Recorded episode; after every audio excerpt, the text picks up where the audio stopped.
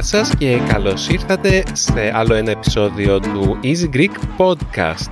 Podcast όπου μαθαίνουμε ελληνικά με αυθεντικούς διαλόγους. Είμαι ο Δημήτρης και μαζί μου έχω την... Ιωάννα, άλλη μία φορά. Τι κάνεις Ιωάννα; Καλά είμαι. Ετοιμάζομαι για διακοπές. Εσύ; Wow. Εγώ κάνω την ηχογράφηση σε ένα παταράκι, αυτό που θα λέγαμε στα αγγλικά mezzanine. Ε, είμαι, έχω κάνει σε διάφορα μέρη ηχογραφήσεις, αλλά νομίζω ότι αυτό είναι το πιο παράξενο μέχρι τώρα. Έπρεπε να βρω έναν τρόπο να κάνω την ηχογράφηση έτσι ώστε να μην ακούγεται ο αέρας που φυσομανάει απ' έξω. Είμαι στη, στην Κίμολα αυτή τη στιγμή και θα είμαι μέχρι το τέλος Αυγούστου με τη Μαριλένα. Τι ωραία. Και εγώ θα έρθω σε λίγο. Και εσύ θα έρθεις, τέλεια.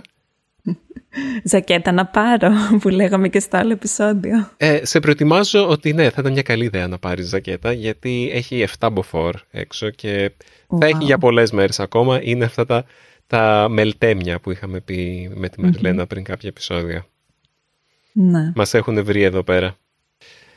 Πριν μπούμε στο θέμα μας, Ιωάννα, θέλω να παίξω ένα μήνυμα που μας έστειλε ένας ακροατής. Ευχαριστούμε τέλεια. πολύ. Τι ωραία, χαιρόμαστε πάρα πολύ όταν μας στέλνετε μηνύματα. Είναι ο... Πώς προφέρει το όνομά σου, Ρούμπεν; Κάτσε, για να παίξουμε το μήνυμα που μας έστειλε. Γεια σας Easy Greek. Με λένε Ρούμπεν και είμαι 18 χρονών από την Αγγλία. Από παιδική μου ηλικία μέχρι και σήμερα μου αρέσει πάρα πολύ η Ελλάδα. Πηγαίνω σχεδόν κάθε χρόνο για διακοπές με την οικογένεια μου, αλλά σαν ε, κανονικούς τεμπέληδες Άγγλους δεν μίλουσα καν μία λέξη ελληνικών εκτός από το ευχαριστώ και ίσως το καλημέρα α, πάντα με άσχημη αγγλική προφορά. Αλλά φέτος εξαιτίας της κα, καραντίνας είχε πολύ ελεύθερο χρόνο και μάθαινα ήδη τα γαλλικά, οπότε μου αρέσει η εκμάθηση ξένων γλώσσων. Αποφάσισα γιατί όχι, θα ξεκινήσω να μαθαίνω και τα ελληνικά. Ξεκίνησα σιγά σιγά. Είναι όμορφη γλώσσα, αλλά στην αρχή μου φάνηκε πάρα πολύ δύσκολη. Ιδιαίτερα η γραμματική με το αιτιατική, το γενική κτλ. Αλλά ήθελα πάρα πολύ να πάω στην Ελλάδα και να επικοινωνήσω με άνθρωπους. Ήθελα να αποδείξουμε στις Ελληνίδες ότι πιάνουν πουλιά στον αέρα και οπότε έψαξα λίγο στο ίντερνετ και ευτυχώς βρήκα το Easy Greek. Έβλεπα όλα τα βίντεο σας και έχω ακούσει όλα και τα επεισόδια του podcast, uh, μερικές φορές κάθε επεισόδιο. Um, να ακούεις και απορροφάς τις λέξεις και τη μουσική της γλώσσας είναι πραγματικά uh, ο πιο αποτελεσματικός τρόπος να μάθεις μια ξένη γλώσσα. Uh, έτσι πιστεύω. Ιδιαίτερα όταν ακούεις κάτι που σου τραβάει το ενδιαφέρον, που σου αρέσει. Οπότε το Easy Greek είναι κυριολεκτικά υπέροχο γιατί πάντα παιδιά μιλάτε για ενδιαφέροντα πράγματα και επίσης αγαπάω τις uh, προφορές σας αν και εγώ έχω ακόμα αγγλική προφορά δυστυχώς. Ευχαριστώ πάρα πολύ για ό,τι κάνετε. Να είσαι καλά. Γεια σας.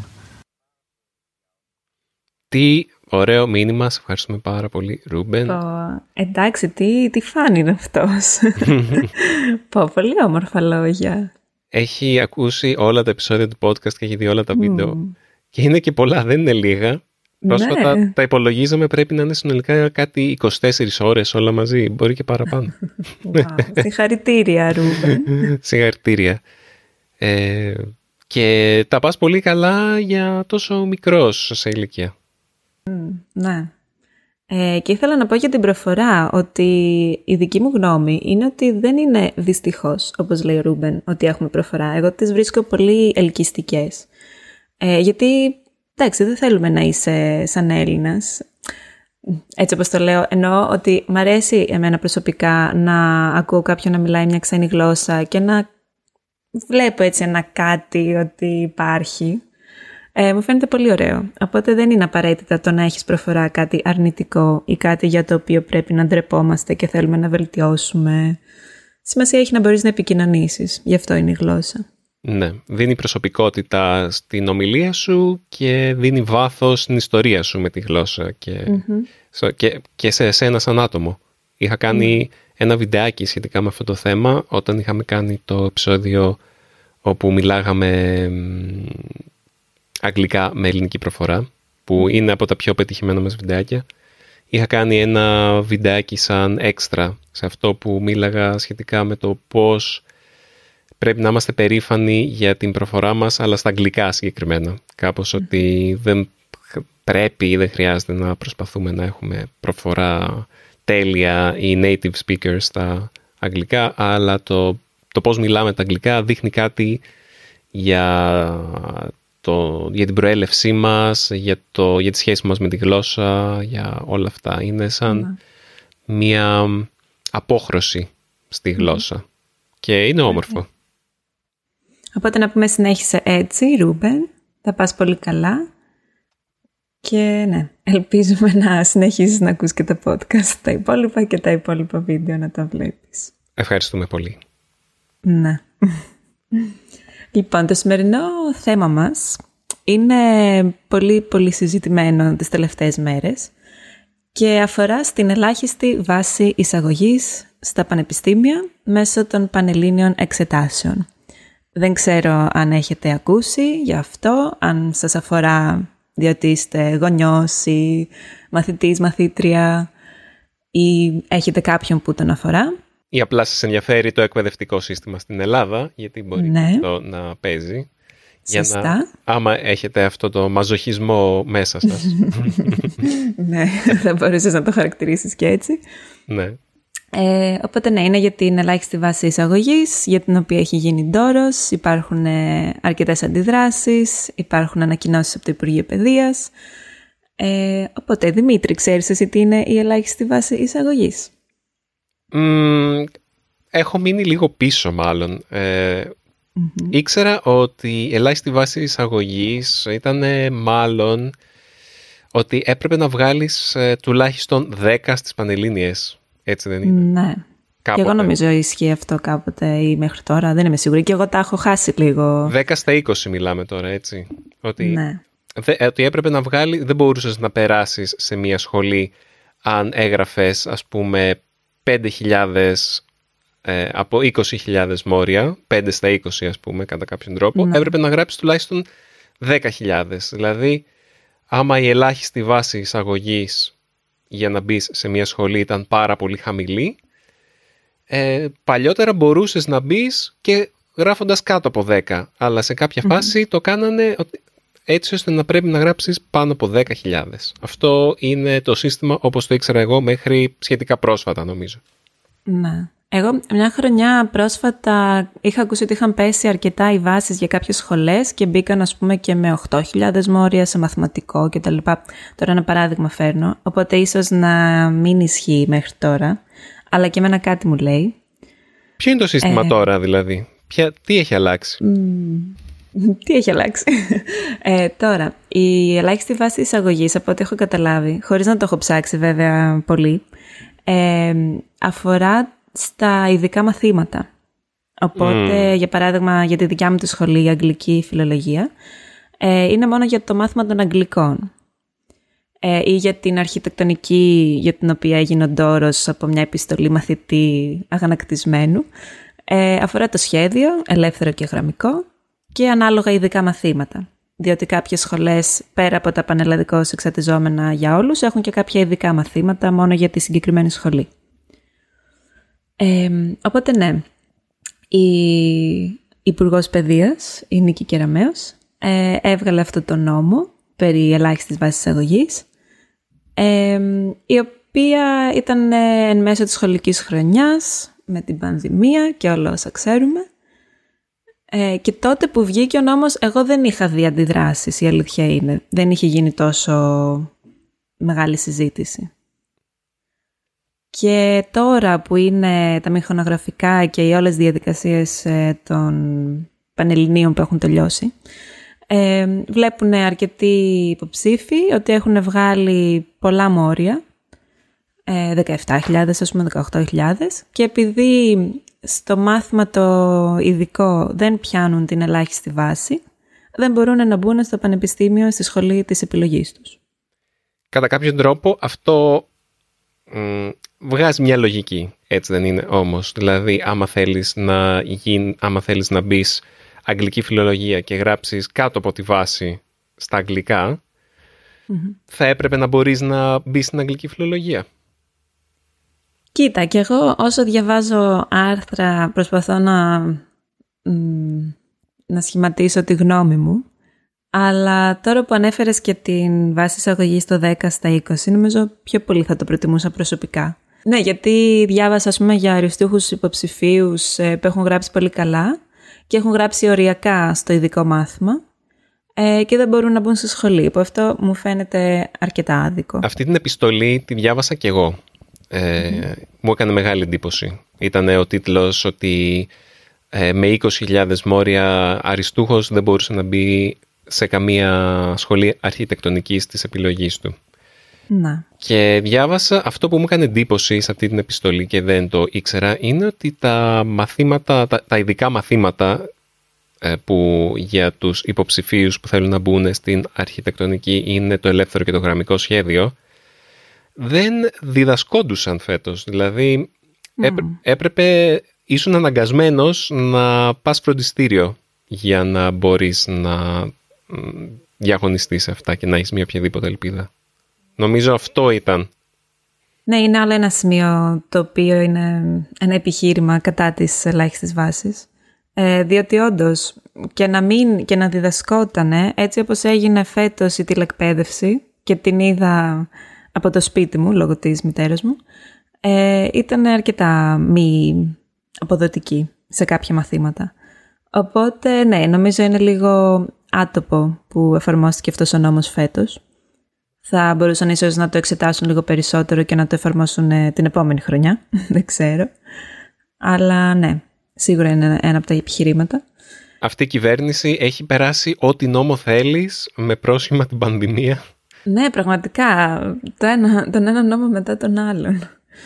Περίμενε λίγο. Κάτσε, θα πάμε από την αρχή. Γιατί ναι. οι, οι ακροατές μας μπορεί πραγματικά να μην έχουν ιδέα για τι πράγμα μιλάμε. Έτσι δεν είναι; Κάνε μια εισαγωγή. Μπορούμε να μιλήσουμε για τις πανελλαδικές λίγο Και ποια ήταν η δική μας εμπειρία με τις πανελλαδικές ή τις πανελλήνιες; Αλήθεια, ποια είναι η σωστή λέξη, πανελλήνιες ή πανελλαδικές; Και οι δύο, νομίζω η μία από τις δύο είναι πιο αρχαίζουσα.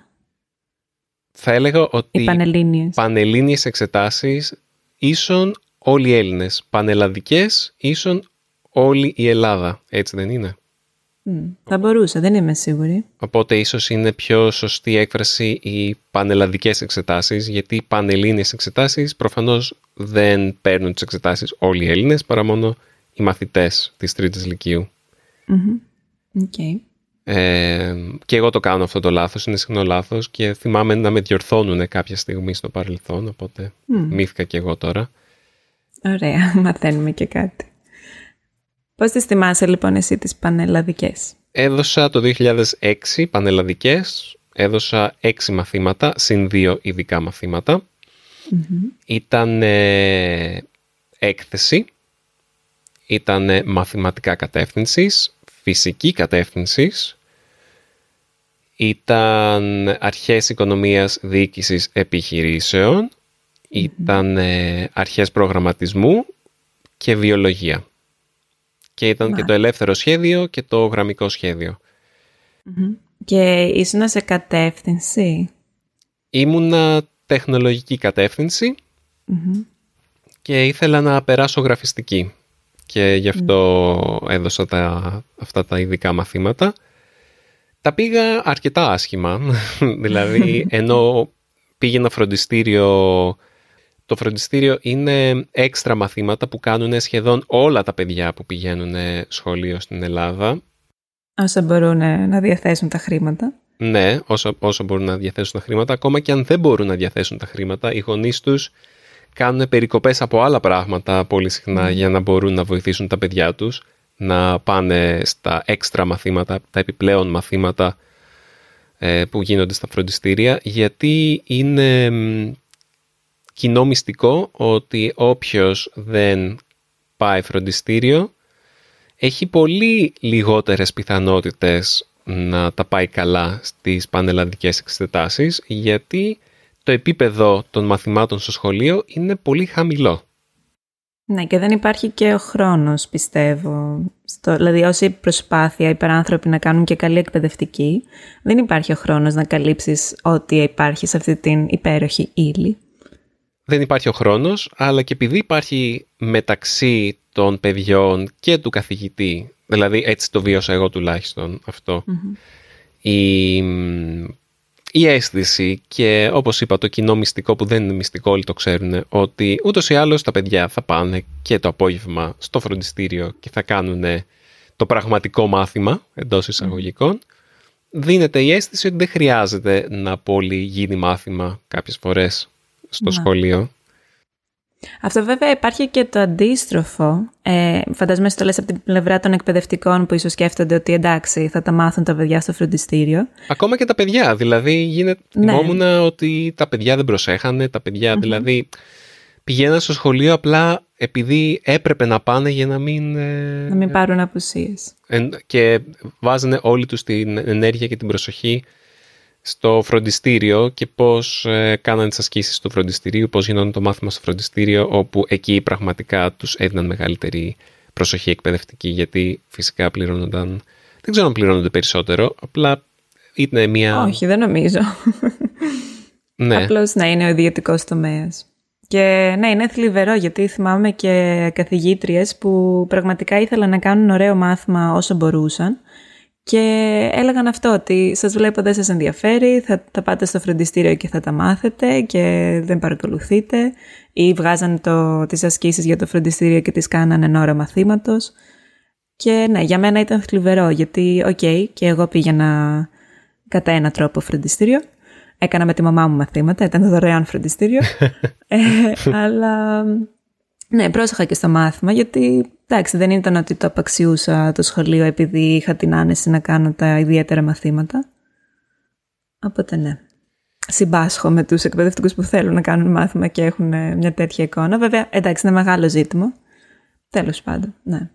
Είναι κάτι, είναι ένα μεγάλο πρόβλημα που διαιωνίζεται στο ελληνικό εκπαιδευτικό σύστημα και υπάρχουν οι υποψίες ότι καμία κυβέρνηση δεν μπορεί να τα βάλει με την παραεκπαίδευση όπως λέγεται. Παραεκπαίδευση στην Ελλάδα λέμε το κύκλωμα των φροντιστηρίων που ασκούν πιέσεις στην κυβέρνηση έτσι ώστε να μην καλυτερεύσει κατά κάποιον τρόπο το εκπαιδευτικό σύστημα. Γιατί αν μπορούσαν να κάνουν το εκπαιδευτικό σύστημα καλύτερο στην Ελλάδα τότε ε, οι φροντιστηριούχοι, αυτοί δηλαδή που έχουν τα φροντιστήρια και τα λειτουργούν, θα χάνουν λεφτά. Γιατί δεν θα ναι. χρειαζόντουσαν τα παιδιά να πηγαίνουν στα, στα σχολεία τους, στα φροντιστήρια. Ναι, είναι μεγάλη μπίζνα που λέμε από πίσω. Μεγάλη μπίζνα και θα έλεγα ότι πολλές από τις αποφάσεις που έχει πάρει αυτή η κυβέρνηση φαίνεται, και ειδικά η κυρία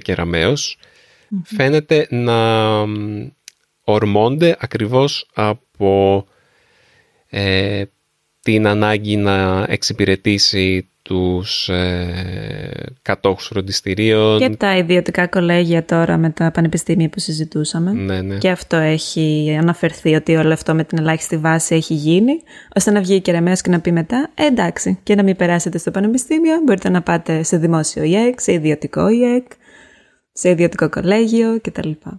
Ναι, δεν ξέρω. Δεν είμαι αισιόδοξος για την κατάσταση της ε, παιδείας αυτή τη στιγμή. Γενικά δεν είμαι καθόλου...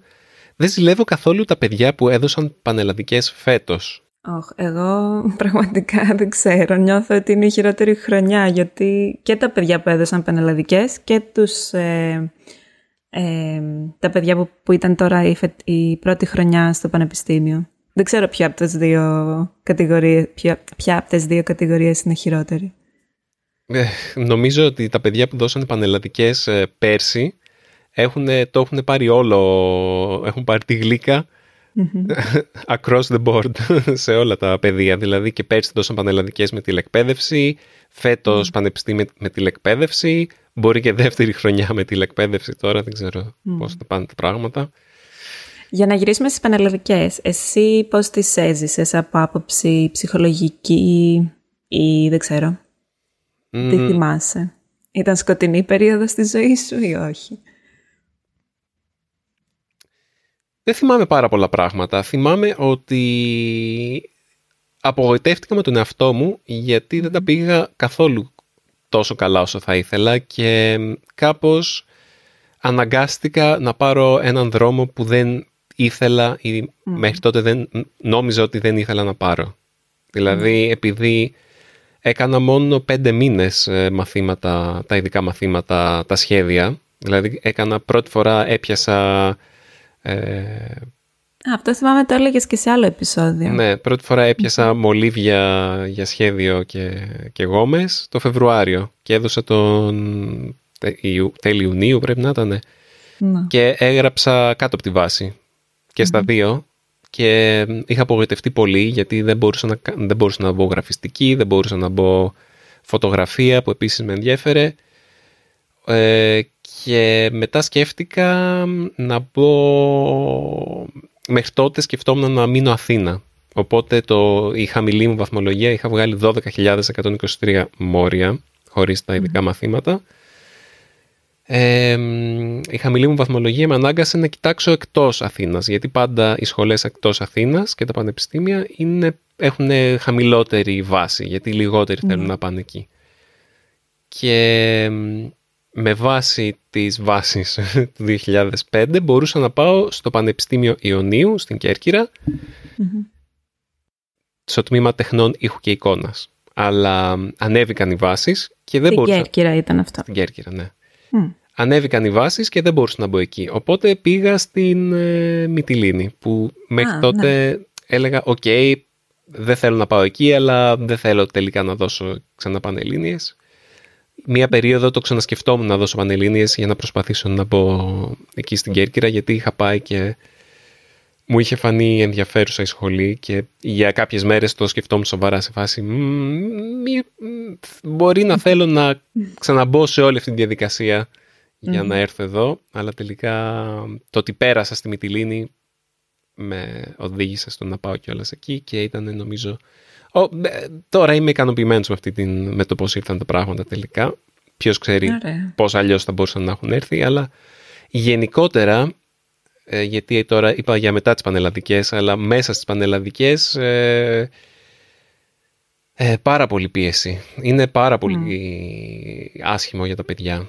Νομίζω Είχες πίεση από εξωτερικούς παράγοντες, από οικογένεια ή και εσύ στον εαυτό σου; Ήταν περισσότερο η πίεση που είχα εγώ στον εαυτό μου και αυτή η αίσθηση ότι διακυβεύεται το μέλλον μου. Ότι άμα τα πάω άσχημα, τελείωσα. Δεν υπάρχει δηλαδή κάτι.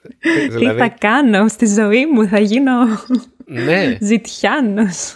Αυτό, σου περνάνε αυτό το μήνυμα στο... και οι γονείς ναι. Και τα φροντιστήρια και το σχολείο και, και, τα μέσα μαζικής ενημέρωσης και όλο, δεν ξέρω, όλο το σύστημα σου λέει ότι τώρα ε, ή θα φτιάξεις το μέλλον σου ή θα καταστρέψεις το μέλλον σου και είναι οι πιο σημαντικές εβδομάδες της ζωής σου και όλο το, όλη η προετοιμασία είναι πάρα πολύ σημαντική. Είναι, είναι δραματικό το πώς το περνάνε όλα τα παιδιά. Είναι, είναι πολύ. Και να φανταστείς ότι μερικά παιδιά ξεκινάνε και από τη Δευτέρα Λυκείου ε, προετοιμασία για πανελλαδικές, δηλαδή 1,5 χρόνο ή δύο χρόνια προετοιμασία, δηλαδή είναι ψυχοφθόρο αυτό το πράγμα.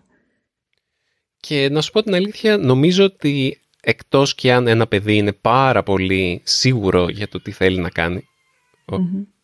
Ακούγεται το ο Μπέμις, ε, εκτός και αν ένα παιδί είναι πολύ σίγουρο για το τι θέλει να κάνει, δηλαδή π.χ. να μπει γιατρική ή να μπει ηλεκτρολόγος μηχανικός ή κάτι πολύ συγκεκριμένο που έχει πολύ ψηλή βάση και άμα δεν τα καταφέρει θα απογοητευτεί πάρα πολύ γιατί δεν έχει σκεφτεί κάποια εναλλακτική. Νομίζω ότι τελικά για τους περισσότερους μας που στα 16 και στα 17 που πρέπει να αποφασίσουμε ποια ε, κατεύθυνση θα πάρουμε κτλ. Δεν ξέρω πώς λειτουργεί το σύστημα τώρα, φαντάζομαι παρόμοιο είναι. Να. Ε, είναι πολύ μεγάλη αυτή η απόφαση για τους περισσότερους μαθητές και τελικά δεν πειράζει και να τα πας τόσο, δεν πειράζει τόσο πολύ και να τα πας άσχημα στις πανελλαδικές γιατί ποτέ δεν ξέρεις τι θα καταφέρεις εκεί που θα καταλήξεις. Ναι, είναι πολλές, ε, πολλοί παράγοντες, γιατί υπάρχουν και αυτές οι περιπτώσεις που περιγράφεις, ότι εν τέλει πηγαίνεις στη σχολή και βλέπεις ότι υπάρχουν και άλλες διέξοδοι ή σου αρέσει κτλ. Υπάρχουν παιδιά που πηγαίνουν σε μια σχολή που δεν ήθελαν μόνο και μόνο για να πάρουν το πτυχίο και καταλήγουν να είναι αιώνιοι φοιτητές, που δεν τους θέλει και ε, και γι' αυτό βάζει την ελάχιστη βάση, τέλος πάντων. Ε, και μετανιώνουν και έχουν χάσει ουσιαστικά χρόνια από τη ζωή τους, ε, σπουδάζοντας κάτι που ουσιαστικά δεν ήθελαν, αλλά το συνειδητοποίησαν πολύ αργά. Υπάρχουν άτομα που βγαίνουν με το πτυχίο και λένε: Ωραία, εγώ τώρα τι θα κάνω με αυτό, δεν μου αρέσει. Είναι, είναι μεγάλες αποφάσεις που λες και εσύ, που καλείσαι να πάρεις σε πολύ μικρή ηλικία και συνήθως χωρίς πολλά ερεθίσματα, γιατί δεν έχουμε και αυτό το gap year που υπάρχει στο εξωτερικό αρκετά, που ανοίγει λίγο το μυαλό σου, βλέπεις, πειραματίζεσαι με πράγματα που ίσως θέλεις να δοκιμάσεις και μετά πας σε πανεπιστήμιο. Το gap year είναι το πρώτο έτος στη σχολή. ναι. Οπότε ναι, είναι αρκετά πιεστικό. Πέρα από όλη την πρακτική δυσκολία του διαβάσματος και των ωρών και ωρών και ωρών διαβάσματος, είναι και αυτό με το μέλλον, το τι θα κάνω στο μέλλον αν δεν περάσω και πρέπει να πετύχω κτλ. Γενικά θα έπρεπε για μένα το σύστημα να είναι όπως στη Γαλλία. Για πες. Όπου από όσο ξέρω οι εξετάσεις είναι στα πανεπιστήμια και δεν είναι στο τέλος ε, του σχολείου. Δεν υπάρχουν ε, πανγαλλικές εξετάσεις. Τελειώνεις το σχολείο και δίνεις εξετάσεις συγκεκριμένες που προϋποθέτουν να ξέρεις κάποια πράγματα, να έχεις κάποιες βάσεις από το σχολείο, αλλά άμα θες να μπεις ιατρική για παράδειγμα, δίνεις συγκεκριμένες εξετάσεις στην ιατρική. Δίνεις άλλες ναι. εξετάσεις για να μπεις σε κάποιο άλλο πανεπιστήμιο κτλ. κτλ. Και είναι πιο στοχευμένο. Είναι πιο συγκεκριμένο και όχι τόσο γενικό και δεν δημιουργεί αυτό το άγχος σε παιδιά που είναι, που είναι ευαίσθητα στο άγχος στην εφηβεία τους και νιώθουν ότι άμα τα πάνε άσχημα θα καταρρεύσει το σύμπαν. Αν τα πάνε άσχημα στις εξετάσεις για τη σχολή που θέλουν, μπορούν να ξαναδοκιμάσουν ή να δοκιμάσουν κάποια άλλη σχολή. Είναι πιο ευέλικτα τα πράγματα, έτσι νομίζω. Ναι. Αλλά πες μου και εσύ πώς τα πήγες. Ποια είναι η δική σου εμπειρία με τις πανελλαδικές, γιατί μόνο εγώ μίλησα γι' αυτό. Ναι. Ε, εμένα τώρα μετά από χρόνια ε, μου φαίνεται δεν είναι κάτι που με έχει τραυματίσει κάτι τέτοιο. Ε, υπήρχαν στιγμές που ήταν δύσκολες, που το συνειδητοποιώ και τώρα, που τις θυμάμαι. Ε, αλλά τώρα λέω λίγο τις ιστορίες και γελάω. Οπότε, και εγώ κάπως έτσι είμαι, μην νομίζεις. Mm. Τα λέω τώρα και γελάω, αλλά εκείνη την περίοδο ήταν πολύ σκληρό. Ναι. Ε, κάπως τα, τα έχω αποβάλει από τη μνήμη μου το πόσο δύσκολα ήταν, να σου πω την αλήθεια, η πίεση και και νομίζω ότι τα έχω αποβάλει από τη μνήμη μου γιατί ακριβώς ήταν τόσο μεγάλη απογοήτευση στον εαυτό μου και το πώς τα πήγα. Να. Και λέω ότι εντάξει καλά πήγε οπότε θα, δεν θα μπορούσε να έχει πάει παρακαλά. Δηλαδή είναι το, είναι το μόνο πιθανό, η μόνη πιθανή έκβαση είναι αυτή που βγήκε τελικά. Αλλά ξέρεις, θα μπορούσαν τα πράγματα, η ζωή μου να έχει βγει τελείως διαφορετικά και όχι με καλόν τρόπο. Sorry για διακοπή. Ναι, ναι, όχι, εντάξει. Ε, θυμάμαι δύο-τρία στιγμιότυπα και ένα που δεν το θυμάμαι εγώ, το θυμάμαι όταν ε, η μαμά μου. Ε, ένα στιγμιότυπο είναι, εγώ ήμουν θεωρητική κατεύθυνση. Ε, ένα στιγμιότυπο είναι να έχω στο μεγάλο δωμάτιο, στο πάτωμα, φυλάδια για κάθε ενότητα του Αριστοτέλη, για τα αρχαία και του Πλάτωνα και τα λοιπά και να διαβάζω από το ένα στο άλλο και στο άλλο και στο άλλο. Ήταν όλο μου το πάτωμα γεμάτο από χαρτιά και βιβλία τις τελευταίες μέρες εκεί των πανελλαδικών που έκανα ε, την επανάληψη.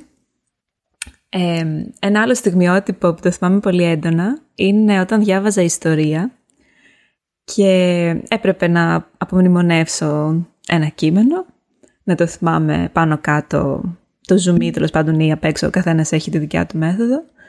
Και θυμάμαι, διάβαζα μια πρόταση και πήγαινα να την ξαναπώ και δεν τη θυμόμουν. Είχε μπλοκάρει τόσο πολύ το μυαλό μου που πραγματικά διάβαζα εκείνη την ώρα μια μικρή πρόταση και πήγαινα να την ξαναπώ με, χωρίς να βλέπω στο βιβλίο και δεν. Ήταν ταμπουλαράσα το μυαλό μου.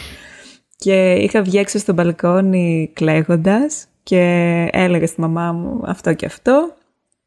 Ε, και μου έλεγε εκείνη κάνε ένα διάλειμμα. Παράλληλα μου λέει έβλεπε και το ρολόι γιατί έπρεπε να βιαστώ. Οπότε ναι, υπήρχε αυτή η ψυχολογική πίεση. Ε, και το άλλο που θυμάται η μαμά μου και δεν θυμάμαι εγώ, είναι, το θυμάμαι λίγο, είναι για τα λατινικά. Ε, που την Εγώ γενικά είμαι από τους ανθρώπους που την τελευταία μέρα θα διαβάσουν μέχρι τις 4 τα ξημερώματα, ε, που θα δώσουν το μάθημα στις 8 το πρωί. Γιατί νιώθω αυτό ότι δεν τα ξέρω καλά, πρέπει να τα ξαναδιαβάσω, να τα θυμηθώ. Γνώριμο συνέστημα. Και στο πανεπιστήμιο μετά έτσι έκανα. Ε, οπότε ναι, γίνεται αυτό το τελευταίο βράδυ των Λατινικών. Ε, με τη μαμά μου, ευτυχώς είχα τη μαμά μου ως φιλόλογο να μου κάνει μαθήματα. Οπότε διαβάζουμε μέχρι πόσο ήταν, δύο τα ξημερώματα, τρεις. Ε, και η μαμά μου να, να της πέφτουν τα βλέφαρα, εγώ εκεί να λέω όχι κι άλλο, δώσ' μου κι άλλες ασκήσεις. Ε, και εν τέλει αποφασίζουμε, αποφασίζω να κοιμηθώ και να ξυπνήσω σε τρεις ώρες, κάτι τέτοιο, ε, για να έχω μία ώρα να ξαναδώ κάποια πράγματα πριν φύγω για το σχολείο. Και μου λέει η μαμά μου, προσπαθούσα 10 λεπτά να σε ξυπνήσω, δεν ξυπνούσες με τίποτα. και απ' τη μια με λυπόταν ότι να έχω κοιμηθεί τόσες λίγες ώρες. Απ' την άλλη της είχα πει εγώ, μην τολμήσεις και δεν με ξυπνήσεις, θέλω να ξυπνήσω. Οπότε ναι, ήταν ένα τέτοιο σκηνικό. Το πέρασε δηλαδή και η μαμά μου μαζί με μένα, κατά έναν τρόπο. Και θυμάμαι επίσης κιόλας ότι με επηρέασε και σωματικά, όπως πολλά παιδιά που βάζουν κιλά ή χάνουν κιλά, έχουν, δεν ξέρω, οτιδήποτε στο δέρμα τους που βγάζουν από την πίεση και το στρες. Ε, και θυμάμαι ότι κάποιες μέρες πριν να δώσω ένα μάθημα δεν έτρωγα καθόλου. Δηλαδή μου έφερνε η μαμά μου ένα κράκερ, δύο κράκερ και ίσα ίσα έτρωγα τρεις μπουκές και αυτό ήταν. Είχε κλείσει το στομάχι μου, είχε δέσει κόμπος. Mm. Οπότε ναι, αυτά θυμάμαι τα όμορφα.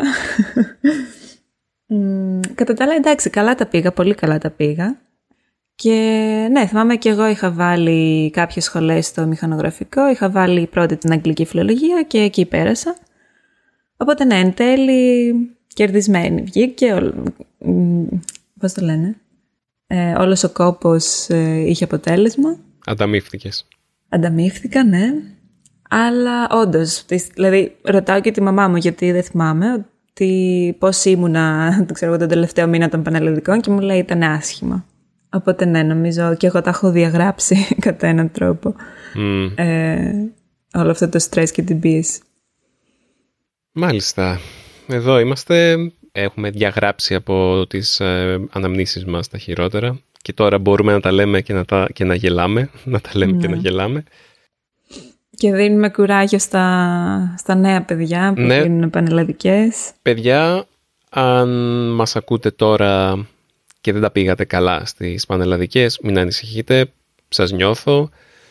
Δεν είναι το τέλος του κόσμου, η ζωή είναι μεγάλη. Μπορείτε να μ, εκπλήξετε τον εαυτό σας στο μέλλον, μην ανησυχειτε Και επιλογές υπάρχουν. Υπάρχει το 10%, υπάρχει το να ξαναδώσεις εξετάσεις, υπάρχει κάτι άλλο στο εξωτερικό. Δηλαδή υπάρχουν επιλογές. Νομίζω ότι αρκετά παιδιά πανικοβάλλονται ότι ωραία μόνο αυτή την επιλογή έχω και απέτυχα. Αλλά όντως επιλογές υπάρχουν, ψυχραιμία. Σημασία έχει θέληση για το τι πας να κάνεις και εντάξει και υποστήριξη. Και αν και δεν μ' αρέσει να το λέω, όλα καλά θα πάνε. ναι, θα βρεθεί μια λύση σίγουρα. Λύσεις υπάρχουν. Μπορείτε κι εσείς να μας στείλετε το ηχητικό σας μήνυμα όπως έκανε ο Ρούμπεν στο podcast papaki easypavlagreek.org Δεν είναι απαραίτητο να μας στείλετε ηχητικό μήνυμα, μπορείτε να μας στείλετε και βίντεο πλάκα κάνω. Μπορείτε να μας στείλετε απλά ένα email και να μας γράψετε... Στείλτε μας το βιογραφικό σας. ναι, ε, στείλτε μας ό,τι θέλετε. Μας αρέσει πολύ είτε να σας ακούμε, να σας βλέπουμε, να σας διαβάζουμε, τα πάντα.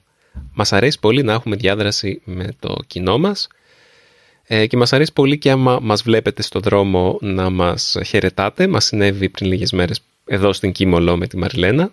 Wow. Ναι, ήταν μια κοπέλα από το Βέλγιο, η Ζεραλτίν. Ε, και ναι, μας αρέσει πολύ. Κάντε το, μην διστάσετε. Ε, μπορείτε επίσης να μας αφήσετε και σχόλια στο easygreek.fm όπου είναι το site του podcast. Θα έχουμε πρόταση της εβδομάδας; Ου, όχι. δεν, δεν έχω κάποια πρόταση της εβδομάδας. Ε, Έχω μία λίγο αφηρημένη και μια συγκεκριμένη μέσα στην αφηρημένη, ε, σχετικά με τις πανελλαδικές.